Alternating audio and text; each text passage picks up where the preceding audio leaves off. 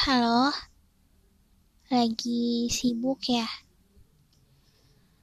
Aku dari tadi ngechat kamu tapi nggak dibales. Mau nelpon takut ganggu jadi ku kirim VN aja ya. Sebenarnya aku nggak apa-apa sih, cuma cuma kangen aja ngobrol sama kamu. Kangen sama suara kamu. Kangen dikabari kamu.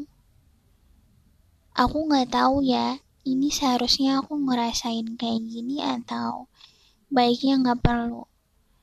Tapi selama kita jauh, aku ngerasa ada yang hilang dan kupikir kamu harus tahu itu. Ya mungkin harusnya nggak kayak gini, tapi ini di luar kendali aku. Tapi kalau kamu nggak bisa ngerti, ya nggak apa-apa juga sih. Karena aku bingung juga ngejelasinnya gimana.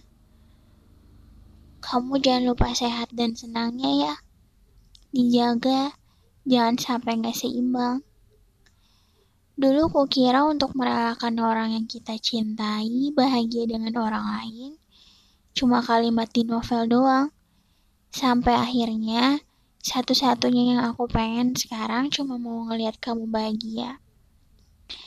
Jadi kalau kamu ada waktu, kamu lagi nggak ribet, kamu dengerin VN dari aku ya.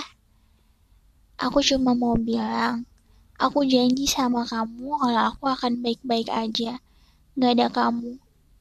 Ya, mungkin nggak langsung 100% sih.